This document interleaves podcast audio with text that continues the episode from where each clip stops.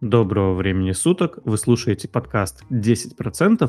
И сегодня у нас в гостях необычный гость. Гость, пожалуйста, представься. Да, всем привет, спасибо, что позвали. Меня зовут Березин Андрей, я управляющий партнер Raisin Asset Management и кофаундер э, мобильного приложения Raisin App. А можешь в двух словах рассказать, что это за мобильное приложение, что это за группа компаний или как тут? Да, конечно. А, я думаю, что начну с более целевого продукта. Это с э, ритейл-инвестиционного приложения, которое позволяет а, пользователям инвестировать в акции частных компаний до того, как они выйдут на IPO а, с минимальными чеками от 1 евро. При этом, если рассказать чуть-чуть пораньше, с чего все началось, то а история началась в 2015 году, когда мы с партнером Александром Зайцевым основали управляющую компанию Raisin Asset Management, занимались изначально инвестициями на фондовом рынке, а с 2017 года начали инвестировать в частные компании, то, что сейчас очень модно называется pre-IPO и а, late stage venture. Тогда мы только поступались к этой истории – сделали несколько, несколько пробных инвестиций в DocuSign, в Revolut в 2018 году, еще до того, как он стал суперизвестным.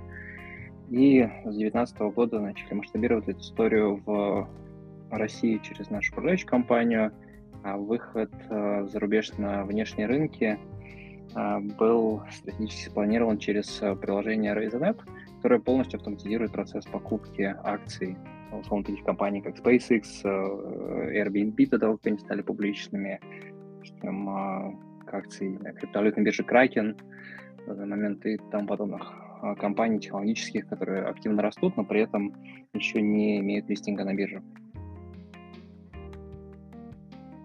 Окей, okay, Андрей. Благодарю за такую краткую интересную презентацию. Сразу возникает закономерный вопрос. Можешь, пожалуйста, рассказать поподробнее о том, как вы работаете, вы являетесь напрямую брокером или вы сначала выкупаете какие-то части с pre-IPO, акции, бумаги, и после этого продаете своим клиентам? Ну, как я сказал, тут есть две модели. То есть первая – это история с клиентами, профинвесторами, с которыми мы работаем а, не, в формате Family Office в России. А, здесь мы ищем сделки и отчасти их синдицируем есть мы собираем там, процентов 8 из портфеля за счет внешних средств.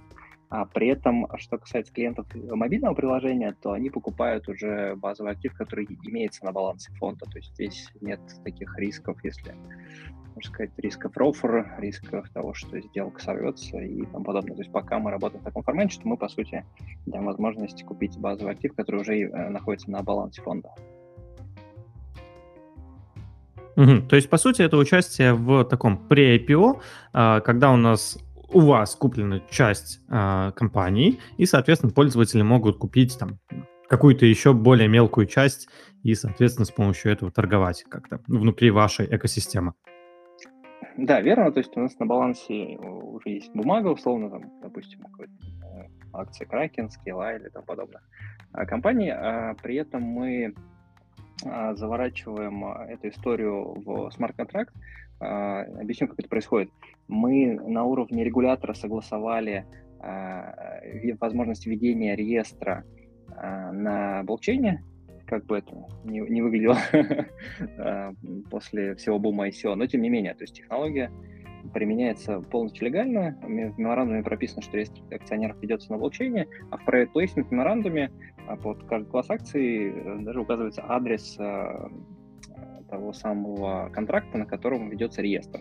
И по сути, когда клиент покупает э, смарт-контракт, он, он становится легально э, limited partner э, регулируемого фонда, аудируемого, кстати, который э, владеет базовым активом. Вау. Так, окей, погоди, у меня миллионы вопросов появилось с, твоего спича. Первый, а, окей, ты сказал, что все это легально, а где это зарегистрировано? То есть, если это легально, то mm-hmm. это об этом, если в России, допустим, то об этом должен знать Центральный банк, вот mm-hmm. они должны все это регулировать. Вот у вас как это зарегистрировано? Да, смотри, что касается мобильного приложения, а, во-первых, целевой рынок это Европа, немножко Канада на данный момент. А, это состоит из нескольких структур, То есть сам базовый актив висит на балансе фонда, который управляется регулируемой USSEC управляющей компанией. Сам фонд имеет регуляцию как Private Investment Fund на BVI и аудируется Tilly. А этот блок регуляторный, он занимается непосредственно владением базовым активом и его, по сути, токенизацией. Что касается дистрибуции, это отдельный это отдельная компания, это наша компания эстонская Resent Finance, которая владеет брендом Raisin App и обеспечивает, по сути, дистрибуцию этих самых смарт-контрактов, получая данные от пользователя, проводя онбординг и давая возможность из любых, по сути, активов из криптовалютных э, или из фиатных пополнить там счет э, в евро карточкой, купить то самое при IPO. Угу. То есть, получается, если у нас а, что-то, допустим, вот что-то произошло с компанией, я имею в виду uh, Ryzen AM, uh, то mm-hmm. все равно активы, так сказать, защищены, и пользователь, не знаю каким образом, но в теории сможет вывести там часть своих uh, инвестиций, там, допустим, в биржу Kraken, которую там закидывали. Или как это работает? Да, да, смотри, то есть э, ре, реестр акционеров отправляет, обновляется у регистрара где-то раз в год, Сейчас мы работаем над тем, чтобы сделать это чаще, но при этом, а, даже если что-то случится с управляющей компанией или с приложением, у, а, у регулятора имеется реестр акционеров, которые владеют а, теми самыми кусочками фонда де-факто. И если вдруг что-то случится, они, по сути, могут найти новую управляющую компанию для этого фонда, ликвидировать позиции, находящиеся на балансе фонда, и получить свои деньги обратно. Но на текущий момент вы зарегистрированы, я так понимаю, в России, Европе и в США. Или нет? У нас есть везде представительство. Если мы говорим про приложение, то, еще раз, дистрибуцией занимается эстонская лицензированная компания, которая имеет лицензию на работу с виртуальными валютами, на их дистрибуцию, на их хранение. На BVI а, работает фонд, который а, занимается самой токенизацией, где согласовано история с регулятором. Плюс есть управляющая компания, которая также работает, э, зарегистрирована на BVI Delaware, и которая имеет лицензию, а, э, имеет регистрацию в комиссии по фондовым биржам США. Угу, я понял. Окей, давай тогда немного пробежимся вообще про варианты, так сказать, инвестирования, потому что я озвучу, что вот написано на сайте, сейчас ничего угу. сильно секретного я не скажу. Это то, что у вас под управлением на текущий момент более 50 миллионов долларов, то, что вы уже на текущий момент 7 лет на рынке. Кстати говоря, вот к этому у меня небольшой вопросик сейчас будет. То, Давай. что у вас средний доход это 35%, и то есть звучит довольно неплохо. Вот 7 лет на рынке. Что под этим имеется в виду? Я имею в виду, что вы действительно появились в 2014 году, именно зарегистрировали смарт-контракт, или там, не обновляли его, либо вы его постоянно обновляете. Я еще слышал, что вы переходили с эфириума на другую платформу. Вот можешь про, это рассказать, mm-hmm. как именно, сколько вы лет на рынке, как вы управляете уже столько времени? Да, давай, давай по порядку. С года основания. В 2014 году мы с партнером начали работать э, над управляющей компанией, над первой ветвью нашего бизнеса. В 2015 году появилась э, компания 360 Elements, которую мы позднее э, сделали ребрендинг в Raise Invest Management для того, чтобы было проще маркетировать один бренд Raise Invest Management управляющей компании, Raise Invest это приложение.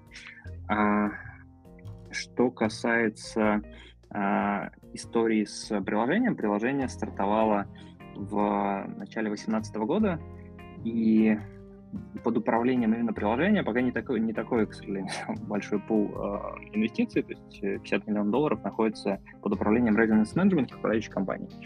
А в приложении мы по итогу этого года а, где-то достигнем оборота ну, чуть меньше миллиона долларов. То есть последние данные из э, дэшборда это где-то 860-870 э, тысяч долларов э, дистрибуции э, смарт-контрактов.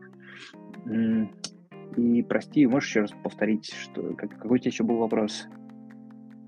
Ну вот у меня был вопрос по поводу того, э, что вы 7 лет на рынке, и вот угу. если мы говорим про эфириум и про смарт-контракты, да, да. то обычно там контракт, он как один раз сделан, и он не может быть изменен. Тем более у вас он зарегистрирован в официальных, так сказать, угу, органах. Да. И вот мне интересно, вы этот контракт действительно не меняли никогда, там нету ли каких багов, вот именно с этой точки зрения? Да, с точки зрения э, контрактов, объясню, то есть изначально первый наш пилотный проект это был SpaceX и смарт-контракт USPX, его сейчас, в принципе, можно э, пойти посмотреть в SSCAN, э, вбить USPX и увидеть, собственно, историю, э, которая, которая была по этому контракту. А в момент, когда эфир начал дико расти, и стоимость в сети возросла колоссально. То есть нам пришлось искать альтернативные пути, потому что а, пользователи, покупавшие USPX, э, там, условно, 50 долларов должны были заплатить еще 100 долларов за транзакцию, ну, что, в общем, mm-hmm. лишает всякого смысла а, работу э, в сети Ethereum. И было принято решение переезжать на Cell. Это, по сути, такой некий форк эфира, который имеет uh, довольно низкие комиссии, на данный момент крайне низкие. Он в него не инвестировал такой топ-фонд, как Эндерсон Хоровиц. И мы сделали миграцию, я точно не помню, может быть, полгода назад. При этом мы изменили private placement меморандум, то есть мы показали uh, новый адрес э, кошельков Села, в котором ведется реестр. Мы забрали у пользователей токен эфир и выдали им э, смарт-контракты Села взамен.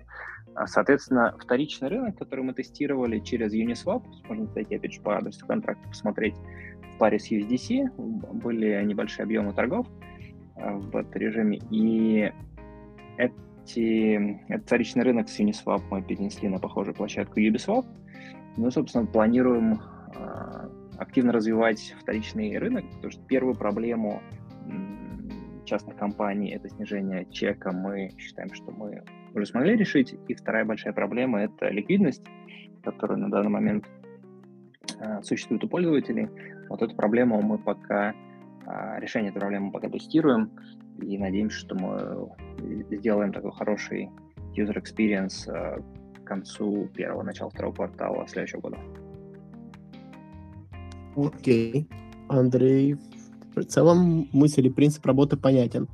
А каким бумагам именно вы даете доступ э, своим а, инвесторам? То есть есть какие-то ли критерии, а, на которые вы в первую очередь как фонд обращаете внимание? Изначально когда мы выкладывали бумаги в приложение, мы смотрели на довольно поздней стадии, на компании с капитализацией а, больше миллиарда долларов. Ну, то есть, наверное, единственная компания, которая была до недавнего времени на маркетплейсе с меньшей капитализацией была StarDot. Это компания, которая занимается разработкой а, аккумуляторных батарей. Но в целом на данный момент все компании, которые стоят на маркетплейсе, стоят, э, ну, так называемые единороги, которые стоят больше миллиарда долларов, которых в инвесторах довольно известные фонды, сделаешь хороший due deal а, и хорошие метрики по росту. Что касается аналитики, мы даем возможность посмотреть нашу аналитику а, тем, кто проходит онбординг в нашем приложении, может посмотреть, а, почему мы отобрали ту или иную компанию для возможности инвестирования внутри приложения. Сейчас мы смотрим на то, чтобы поставить в приложение такие более ранние компании, э, потому что рынок вот компаний совсем pre да, которые поднимают раунд для того, чтобы, по сути, выйти на биржу, он довольно сильно э, перегрет, и хочется давать пользователям все-таки такие более долгие идеи с большим потенциалом сайда, потому что в последнее время, конечно, поздние компании стали а, плохо себя чувствовать после IPO, и в течение 6 месяцев, когда заканчивается лукап, они довольно сильно проседают с, вместе там, с ужесточением кредитно-денежной политики ФРС, под, вне, вне, под действием внешних факторов, да, но тем не менее это случается. Это хочется пользователям дать а, такую больше а, возможность диверсифицировать свой портфель как по стадиям, так и по отраслям и, собственно, иметь возможность условно, эти рыночные факторы нивелировать сроком инвестирования, при этом имея возможность вторичной ликвидности. Ну, кстати, про диверсификацию, про которую ты сказал, у вас же как раз на платформе есть различные фонды, которые вы уже изначально предлагаете. Можно про них немножко услышать?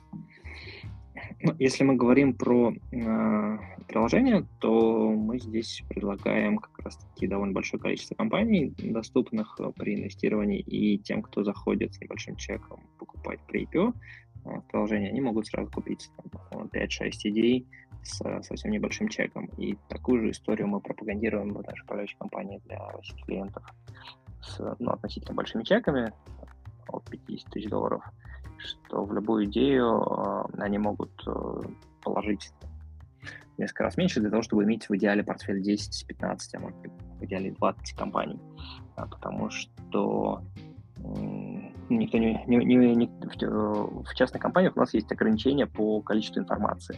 Где-то, где мы участвуем, мы общаемся напрямую с компанией, так называемой primary, мы имеем да, довольно широкий спектр информации, мы имеем доступ в дата-рум, а, то есть мы видим вообще, что происходит с финансами компании, что происходит с а, метриками, ну, то есть если какой-то финтех, то мы видим, сколько стоит компания привлечения нового пользователя, какой LTV у этого пользователя, ну, то есть мы можем посмотреть, сбивается, сбивается юнит-экономика, что вообще происходит внутри под капотом, как быстро компания тратит свои деньги, а, но доступ к таким данным в Primary довольно Случается не всегда, далеко не всегда. И классические secondary, э, классические pre-IPO, это, это вторичные, а, это, это продажи фонда, который сидит условно там с ранней стадии, со стадии A, который хочет выйти, потому что уже получил 20-30 э, иксов, или это продажа сотрудника, у которого самого нет доступа к финансовой отчетности компании. И здесь, конечно, Э, мы какие-то вещи предполагаем, э, некая гипотеза инвестиционная, которая а, имеет больше рисков, чем классическое инвестирование в обычный рынок акций, когда у тебя перед глазами есть все, все данные, прогнозы аналитиков по рынку и тому подобное. Ну да, когда у нас компания не публичная, она не обязана в публичное общество выставлять все свои, так сказать, э, эко- экономические показатели. А, в этом плане, да, тяжело, конечно, ориентироваться. А, а такой вопрос, вот опять же, а, ты говоришь, что инвестиции там условно от одного доллара, от одного евро, да, а, но именно фонды, получается, у вас можно закинуться от 50 либо от 100 тысяч долларов. Я правильно понимаю, что именно фонды там требуются уже более крупные суммы, а если единичные компании, то это уже такие э, инвестиции в районе там, 10 плюс долларов.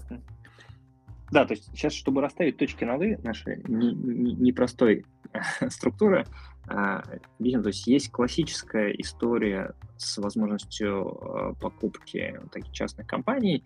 А, это наш хедж-фонд Element Global Technologies Private Portfolio, где у клиента входной порог 50 тысяч долларов, у него есть персональный менеджер, он имеет возможность приехать в офис, пообщаться с менеджером, с э, управляющими партнерами и получить такой максимально развернутый для него сервис.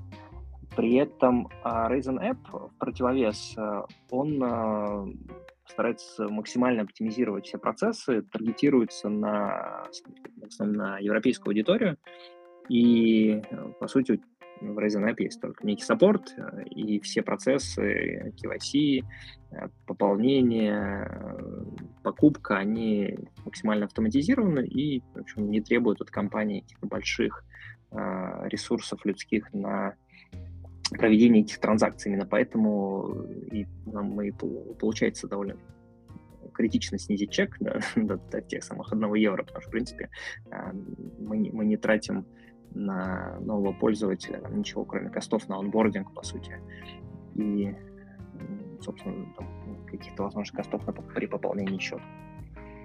Угу. А конкретно на крупных пользователей с ETF вы уже тратите больше, так как и персональный менеджер, и все вот эти плюшки, которые есть. Да, да, то есть э, если человек э, все-таки такой классической закалки, ему хочется познакомиться, пообщаться, у него довольно ну, адекватный чек, то есть средний чек нашего клиента там, 300, ну, может, 250 тысяч долларов. И действительно, вот для такого человека, конечно, нужен другой сервис, нужно, нужно личное общение, нужна максимально развернутая информация. Если он хочет посмотреть какие-то детали, мы максимально открыты и показываем все, что происходит в сделке. Мы здесь стараемся придерживаться принципа максимальной открытости и любые э, любые какие-то ситуации нестандартные мы пытаемся э, рассказать, донести клиенту, что вообще происходит, а не скрывать информацию и ждать, что все разрулится само. Ну да, чем будет компания, тем, соответственно, а, больше вопросов таких будет. Понятненько. Костя, а у тебя, у тебя есть вопросик какой-то? Да, к Андрею у меня возник вопрос в ходе его а, спича. Андрей, скажи, пожалуйста, в любом случае, а, когда мы говорим об инвестициях, важно учитывать риски на эти самые э, и расходы на эти самые инвестиции. Можешь поподробнее рассказать про комиссии вашего сервиса?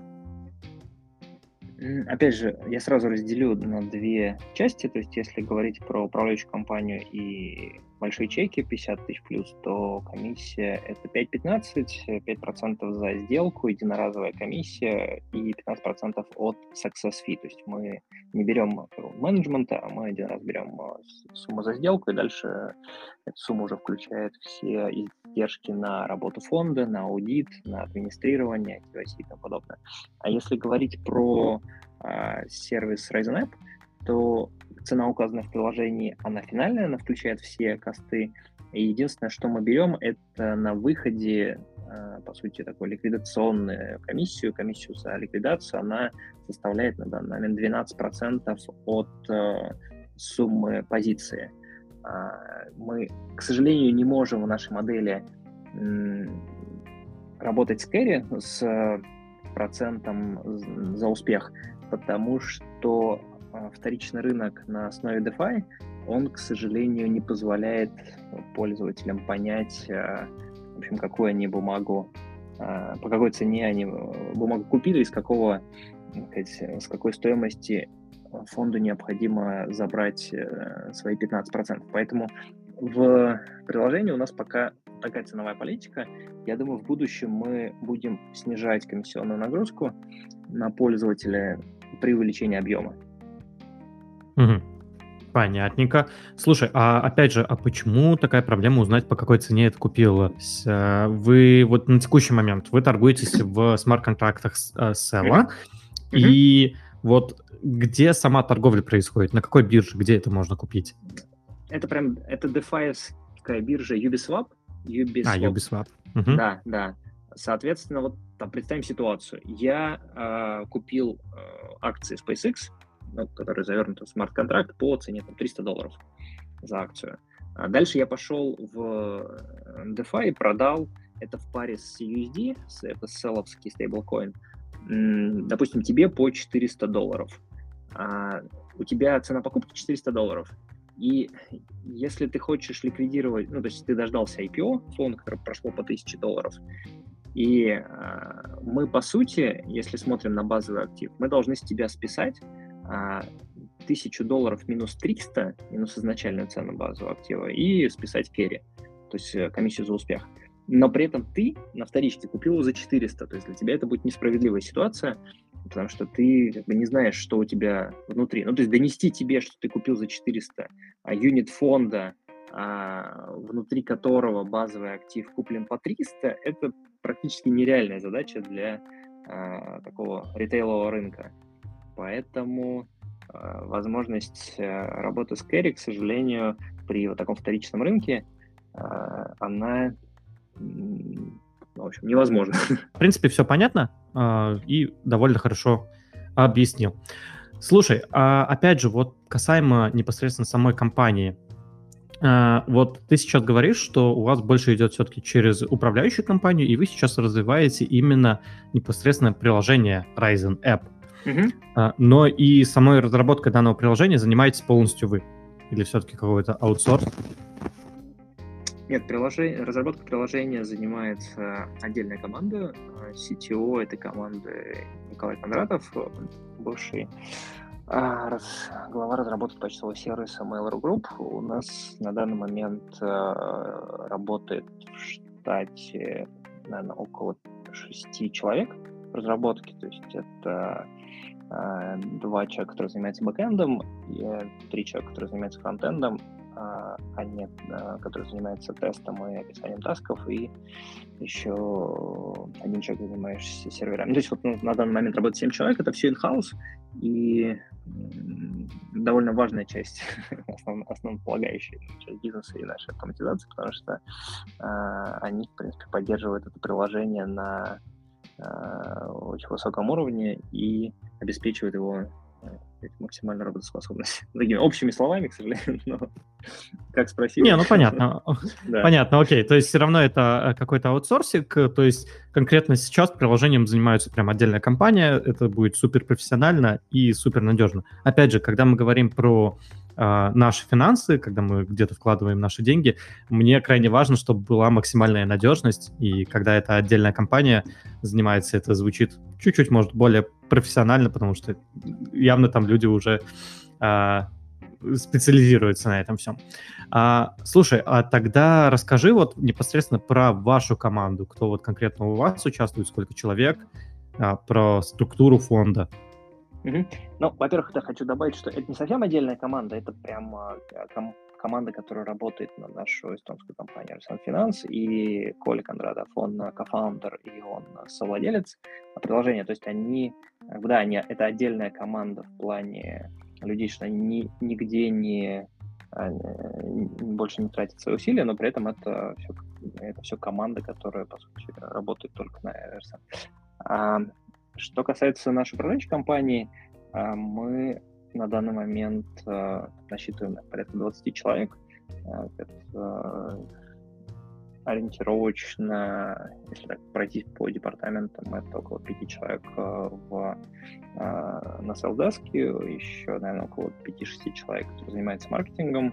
У нас два управляющих партнера, я Александр, есть, ну, понятно, бухгалтерия, есть э, Владимир, который занимается операционными вещами, Лена, которая занимается compliance менеджером, и недавно к нам присоединилась Зинаида, она занимается корпоративными вопросами юридическими. Ну, если говорить про штат. Примерно так. Надеюсь, никого не забыл. Я понял. Ну, то есть, в принципе, такой крепенький стартапчик уже. Прям, если 20 плюс человек, то вы уже прям стоите на ногах, видимо. Так, ну, э, у меня, слушай, да. еще... Да, такой вопрос по поводу а, самого приложения. А вы, получается, участвовали в каких-то форумах, потому что я вижу, что и TechCrunch вас отметил, и стартап Grind, и еще какие-то ребята. А, вы, в общем, можешь рассказать, какие заслуги вы имеете, потому что я так понял, их довольно много уже. Ну, а, мы стараемся ездить по большому количеству форумов для того, чтобы развивать сказать, отношения с клиентами. И, наверное, самый, самый основной наградой является то, что мы вошли в топ-5 финтех-компаний по версии TechCrunch Berlin.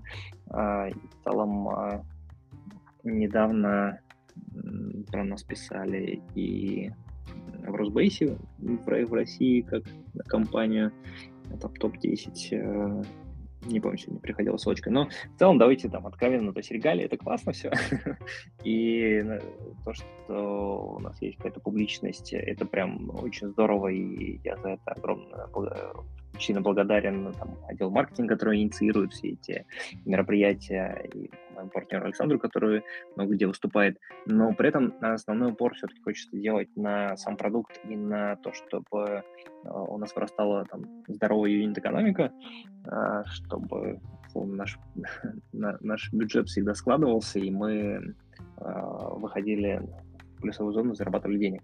Поэтому основные усилия на сейчас идут в эту сторону, то есть мы увеличим разработку, к нам присоединилась на аутсорсе очень э, сильная девочка, которая занимается UX-аналитикой и построением э, различных дэшбордов. Мы много времени тратим на аналитику данных, на э, все вот эти классные, интересные вещи, чтобы в реал-тайме видеть, какие когорты приносят какое количество денег, потому что э, такое быстрое реагирование на изменения там, крайне важно в, в, сегодняшнем, в сегодняшнем мире, да, и крайне необходимо понимать, э, сколько денег приносит тебе пользователи, за которых ты заплатил там в январе, феврале и там подобное. Не, ну да, это, конечно, все понятно. Но ты сказал про юнит-экономику, и тогда раскрой карты. Юнит-экономика уже сходится? Вы уже все-таки плюсовой стартап? Или все-таки еще пока нету такой прибыли? Слушай, если говорить про а, годовую а, экономику, то, наверное, мы плюс-минус сходимся, потому что у нас э, не, не, не суперстабильный гросс-профит месяц к месяцу, но в среднем, если посмотреть на а, среднее значение за 12 месяцев, то юнит экономика сходится, мы не, убыточные, мы около нуля, но какой-то у нас в какие-то месяцы у нас бывает burn rate, но сейчас, с учетом того, что мы расширяем разработку и а, увеличиваем расход на маркетинг, какое-то время у нас э, будет увеличиваться burnout rate. А, при этом а, важно понимать, что мы не совсем стандартный стартап, потому что мы не приложение, которым пользуются ежедневно. То есть покупка акций частной компании, это не то, что ты можешь делать там в Тинькове, зайти купить э, акции Apple, продать его на следующий день. Наш LTV пользователь, оно довольно растянуто во времени, и э, нам на самом деле пока довольно сложно, потому что у нас не так много данных э, для того, чтобы понять все-таки, где, где, вот этот, где вот этот LTV заканчивается. Сейчас, допустим, мы смотрим э, очень плотно там, 2021 э, год, да, потому что у нас очень кратно увеличились продажи, но при этом пользователи, которые пришли в январе, они потихоньку активируются, они покупают, мы работаем над, над конверсиями для того, чтобы э, у нас увеличилось количество пользователей, перешедших в статус онбординг или сделавших первую покупку, добавляем новые компании, отправляем пуши, смотрим, как это влияет на активацию, там, условно, какой-нибудь январской, февральской когорты. Поэтому пока ну, как, в общем, в любом стартапе очень много неопределенности. И, да, в моменте юнит-экономика сходится, мы надеемся, что она будет только улучшаться, и гросс-профит там на LTV э, на пользователя будет э, только расти. Ясненько, окей. Хорошо, Андрей. А можешь тогда ответить на такой вопрос? А если у вас э, достаточно успешно получается управлять активами, есть ли у вас э, идеи, планы запустить биржевой пай или ETF на бирже? А, нет, таких планов у нас пока нет. И объясню почему. Кажется, что а, вся эта история с ковидом и а, с развитием а, такого инвестиционного рынка в мире и в России а, привели к тому, что люди начали активно пытаться разобраться, куда они инвестируют. И есть ощущение, что люди хотят выбирать, э, во что инвестировать деньги. История с блэкбоксами, да, классическими фондами, она потихоньку уходит на второй план. Там я могу ошибаться, это наша гипотеза, или может профдеформация, потому что мы делаем, по сути, рейзинг, который как раз и дает возможность инвестировать в конкретные бумаги, а не идти становиться э, каким-то limited партнер от венчурного фонда. Но, тем не менее, вот есть ощущение, что э, возможность человека выбирать и принимать ответственность за результат, она несколько превалирует а, над тем, чтобы а, отдать деньги в некий, да, успешный фонд, но при этом, ну, то есть это, не так, это, наверное, две разные целевые аудитории, на которые мы работаем. То есть компании, которые накопили огромное количество, огромный авторитет, они могут позволить себе взять, э, собрать огромное количество денег а, с заморозкой знаю, на 8-10 лет и что-то там внутри делать, э, высылая инвесторов, ну, инвесторам ежеквартальные или полугодовые отчеты. Вот. Но мы э, целимся немножко на другой сегмент рынка, это люди, которым интересно быть вовлеченными, которые интересно э, участвовать в инвестициях в классные компании там, вместе с какими-то топовыми, как э, Sequoia или с топовыми акселераторами, как Y Combinator. И им действительно э, интересно разбираться, чем компания занимается, что происходит в технологическом мире. То есть это часть их жизни, и здесь они могут э, не, не только почитать об этом на TechCrunch, поучаствовать в их росте. Ну, то есть, если из реальных кейсов, допустим, сотрудники Кларна через наше приложение покупают э, акции Кларна, то есть это очень такой иллюстрирующий пример. Люди, которые работают в классном финтеке, могут пойти купить бумаги, если им, условно, не дали опцион. Окей. Okay. А тогда какие именно планы на будущее вы преследуете? Стратегически приложение должно увеличивать количество компаний на своей платформе. Как ты сказал, мы будем разбавлять поздние стадии более ранними стадиями. А, мы э, стараемся работать в направлении увеличения вторичного рынка для того, чтобы дать пользователям полноценную ликвидность.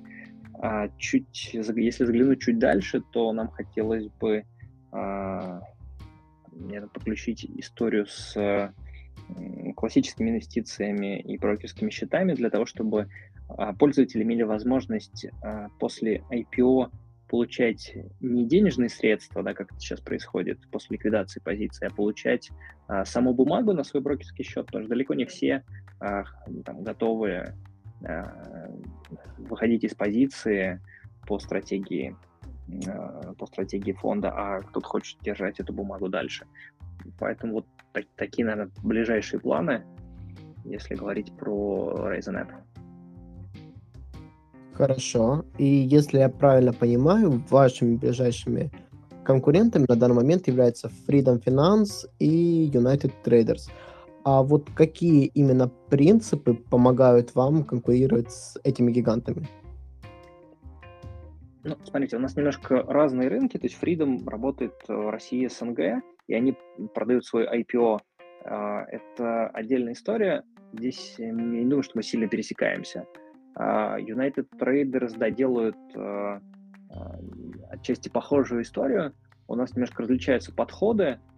С продуктовой точки зрения, да, у них тоже можно сделать покупку какой-то частной компании, но, опять же, целевые рынки, то есть то, с кем мы работаем, они различаются. Для нас это Европа и, как я говорил, там, части Канады. Сейчас мы посмотрим истории с Азией, истории с Латинской Америкой.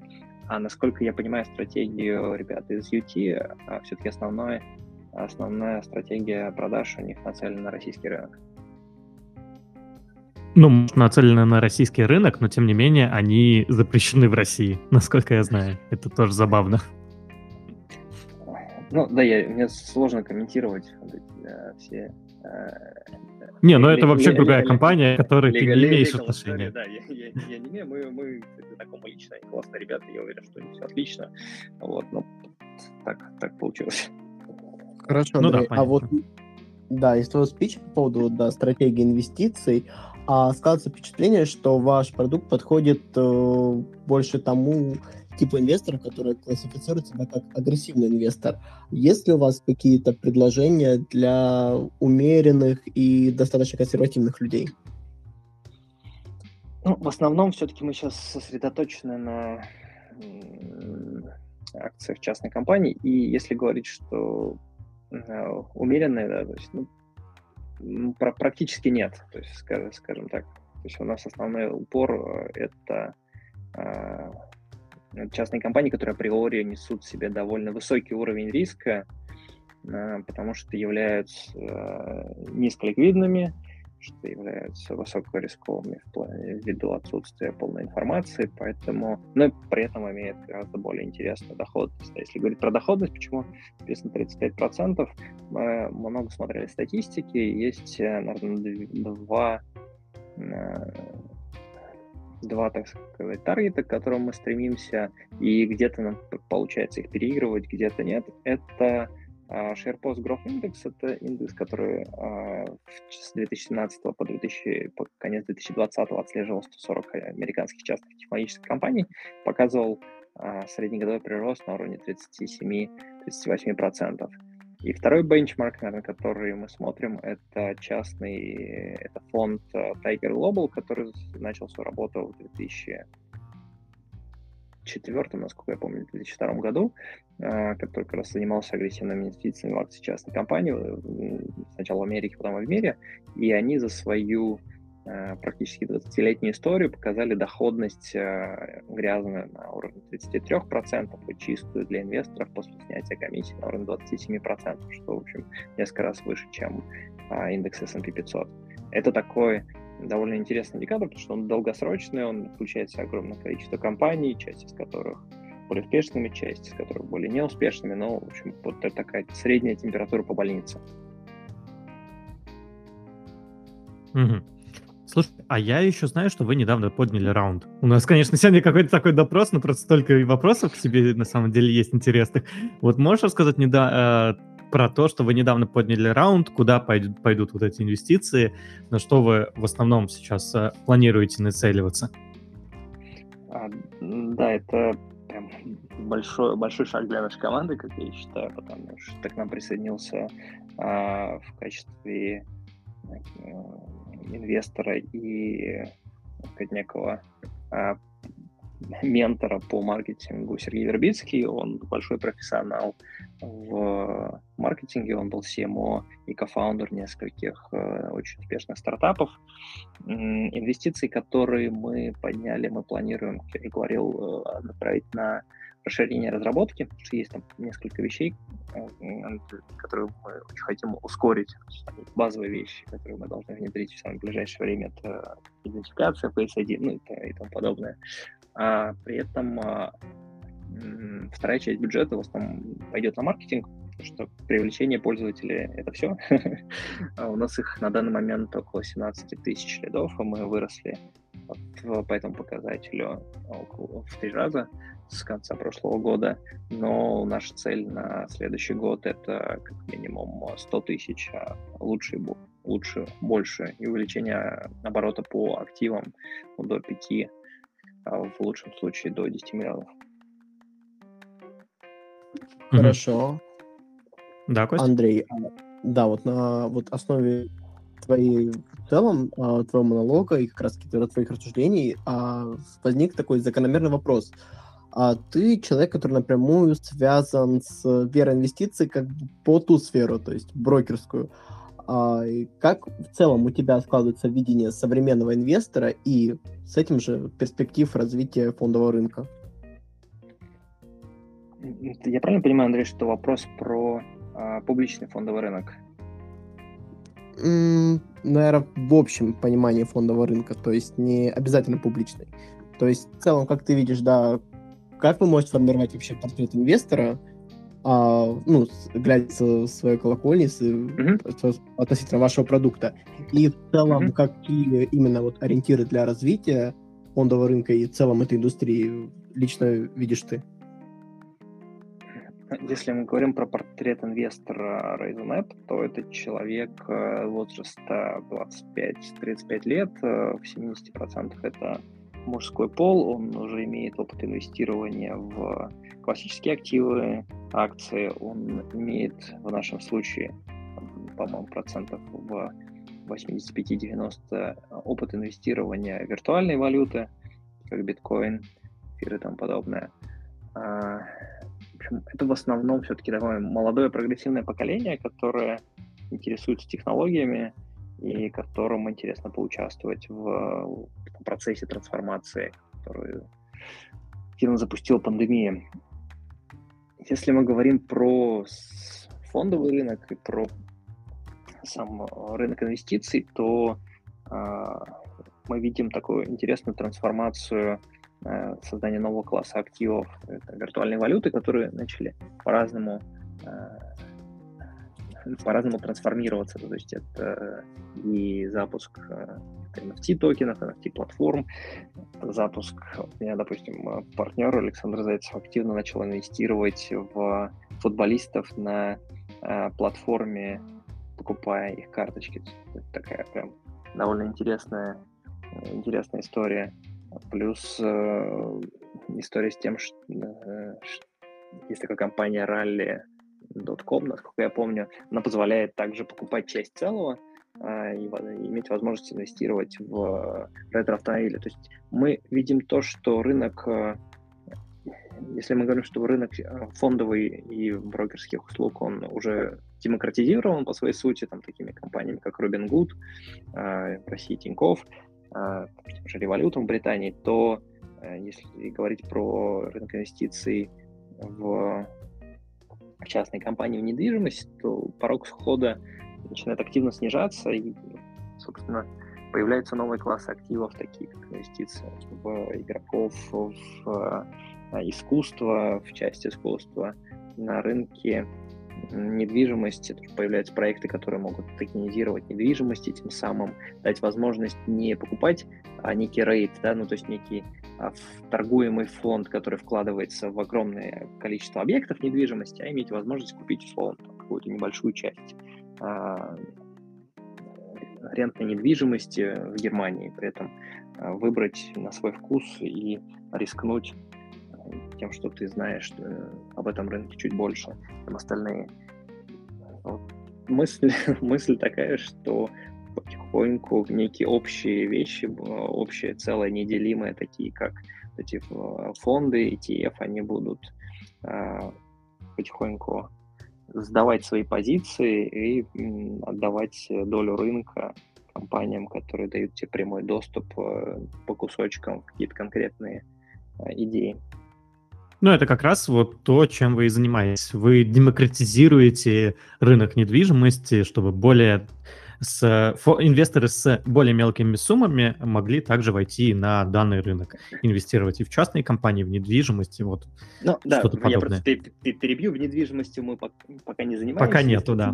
да, пока планов нет, но в целом, да, технология делать это позволяет, то есть можно спокойно э, выкупить на баланс фонда под определенный класс акций, условно, какой-то доходный дом в Германии, э, токенизировать его и распродать эти токены э, спокойно и довольно легко администрировать этот процесс. Угу. Ну да, по сути, технология будет использоваться одна и та же, возможно, даже где-то что-то там будет проще. А, кстати говоря, у вас технология пока что не подразумевает того, что частные компании могут выплачивать какие-то, может, дивиденды для своих акционеров. Такое вот у вас есть или нету еще? А, те компании, в которые мы инвестируем, они все-таки не, пока ни одна из них не выплачивала дивиденды, и вряд ли будет. Ну да, они, скорее всего, на рост все-таки, да-да-да. Вот. Но, Но я, я именно с точки зрения да. технологии, разреш... разрешает ли, позволяет ли технология такое делать? Потому что если мы говорим про недвижимость, то там, mm скорее всего, будет э, э, с аренды, ну вот рейд mm фонды, они каждый да. месяц выплачивают дивиденды с аренды. Вот то же самое, вот ваша технология уже заточена под это или нет? Да, эта история возможна, она просто как бы не настолько автоматизирована, как можно ее автоматизировать в идеальном мире.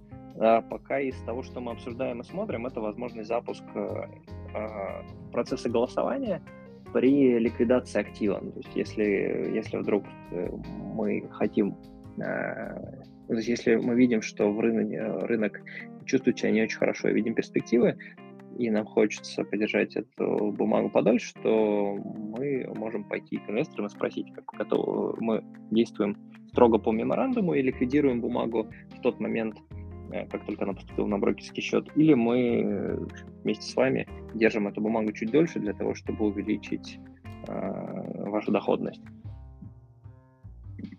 А можно поконкретнее? А как ликвидируется данная бумага? То есть, если а, сейчас произошло IPO, то есть uh-huh. а, на текущий момент а, вы, получается, продаете бумагу по рынку и даете uh-huh. пользователям деньги. Но вы хотите, да. опять же, переводить бумагу на брокерский счет вашего инвестора. Uh-huh. Но от, с точки зрения, вот как, как это происходит на текущий момент? Все-таки я немножко не понял. Ну, да, да, хорошо. То есть у нас э, в приложении было два кейса точно, которые мы распределили. То есть первый кейс это был Airbnb, это первая компания, а, которая вышла на биржу. А, что происходит дальше? То есть, как только компания выходит на биржу, все знаем, что есть некий локап период, э, который прописывается в форме S1, где обозначается там примерно 180 дней до окончания локапа. Дальше э, эта бумага поступает на брокерский счет фонда. Мы ликвидируем бумагу в день поступления, э, и дальше фонд отправляет э, денежные средства инвесторам на платформу, которую они могут э, вывести себе на банковский счет в Европу по СЕПа, конвертировать в эфир, биткоин или в стейблкоин, и дальше делай с ним что хочешь. А второй кейс у нас был, это DigitalOcean, аналогично, там была поставка бумаги несколькими часами, частями, двумя частями. Точно так же мы ликвидировали позицию и отправили денежные средства клиентам. Угу. А то, что позиция не имеет большой ликвидности, это для вас вообще большая проблема? Ну, смотри, те бумаги, которые прих... после IPO приходят на брокерский счет, они все имеют высокую ликвидность, потому что они уже торгуются на, на бирже, да, условно, на NASDAQ. А, и uh-huh. проблема продать ее после того, как а, бумага стала к нам на брокерский счет, ее, в принципе, нет. То есть э, низколиквидных бумаг у нас в портфеле нет, поэтому ну, то есть все, все, все, все бумаги по Airbnb Digital Ocean, они ну, имеют высокую ликвидность, и в общем, продать ее, это, в общем, нажать... Ну, не, да, не, не проблема, да, но сразу на биржу улетит, и да. там уже продастся там по рынку.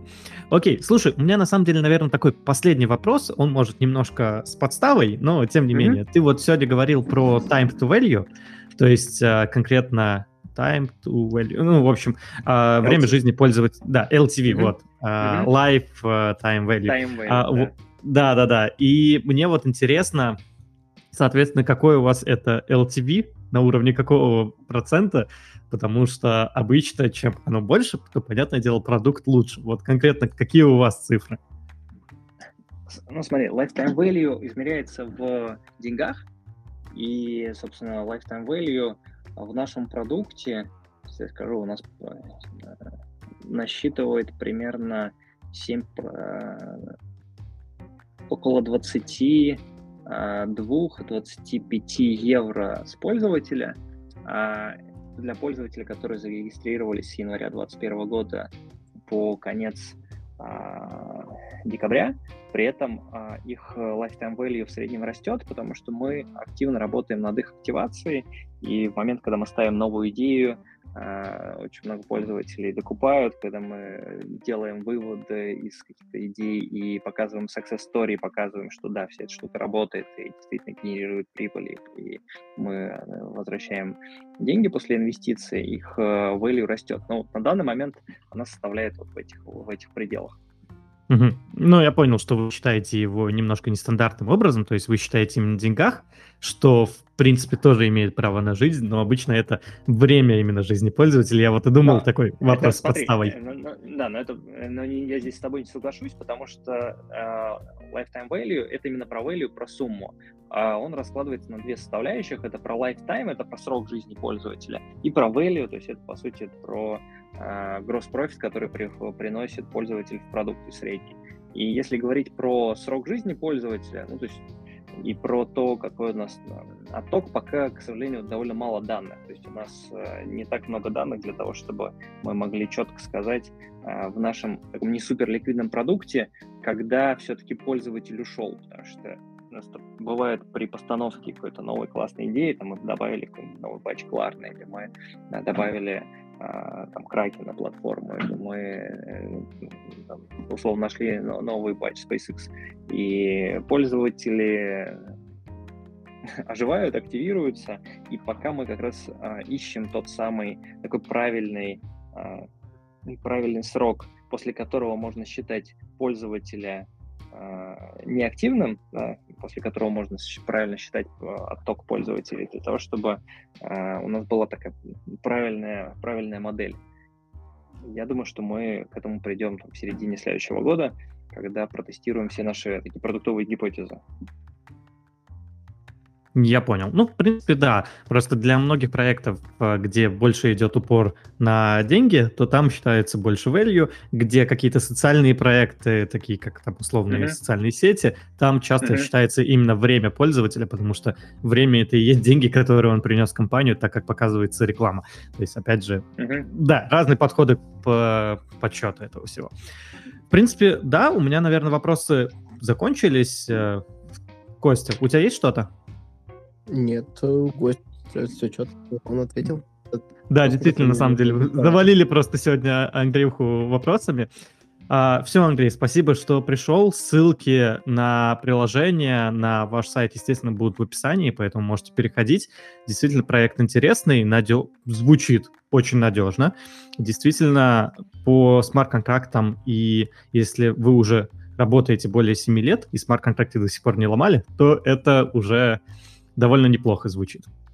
Андрей, а, да, да после, так сказать, какой-нибудь э, комментарий для наших слушателей? Ну, во-первых, я еще раз хочу поблагодарить Константина Андреевича, что позвали. Классно, отлично пообщались. Я надеюсь, что я ответил максимально понятно и подробно про наш такой довольно сложный продукт. А, ну и последний комментарий. Я считаю, что нам всем нужно участвовать в новом технологическом будущем, помогать ему не только а, с, через потребление контента, но и финансово. Это позволит жить таком, в новом, в новом классном технологичном мире, а, и пользователям позволит а, заработать на этом денег. Это, мне кажется, интересный, интересный кейс. Да, полностью поддерживаю. И опять же напомню, что все ссылки будут в описании. Что ж, всем спасибо за прослушивание. До скорых встреч. Пока-пока.